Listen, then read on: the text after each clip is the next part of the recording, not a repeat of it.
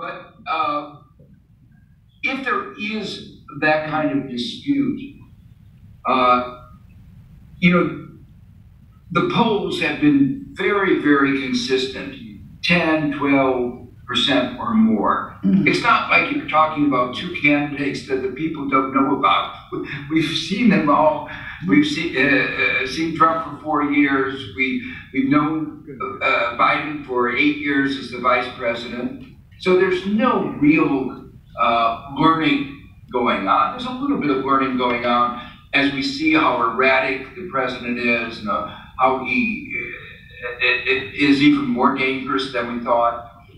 But uh, because of that, if there were a attempt to, you might call it, uh, to undo the election, Mhm. uh, I believe there would be an enormous amount of civil strife.